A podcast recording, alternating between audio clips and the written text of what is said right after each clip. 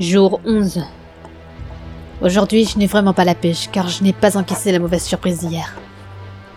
J'ai beau me remémorer mes derniers souvenirs avant de me retrouver ici, mais rien n'y fait. Tout ce dont je me souviens, c'est que j'ai toujours vécu une vie banale avec mon grand frère et mes deux parents. J'ai même réalisé l'un de mes rêves les plus chers en rejoignant l'armée de terre. Désolé, mais à part vous dire que j'ai passé ma journée allongée dans ma cabane improvisée, je n'ai rien d'autre à signaler.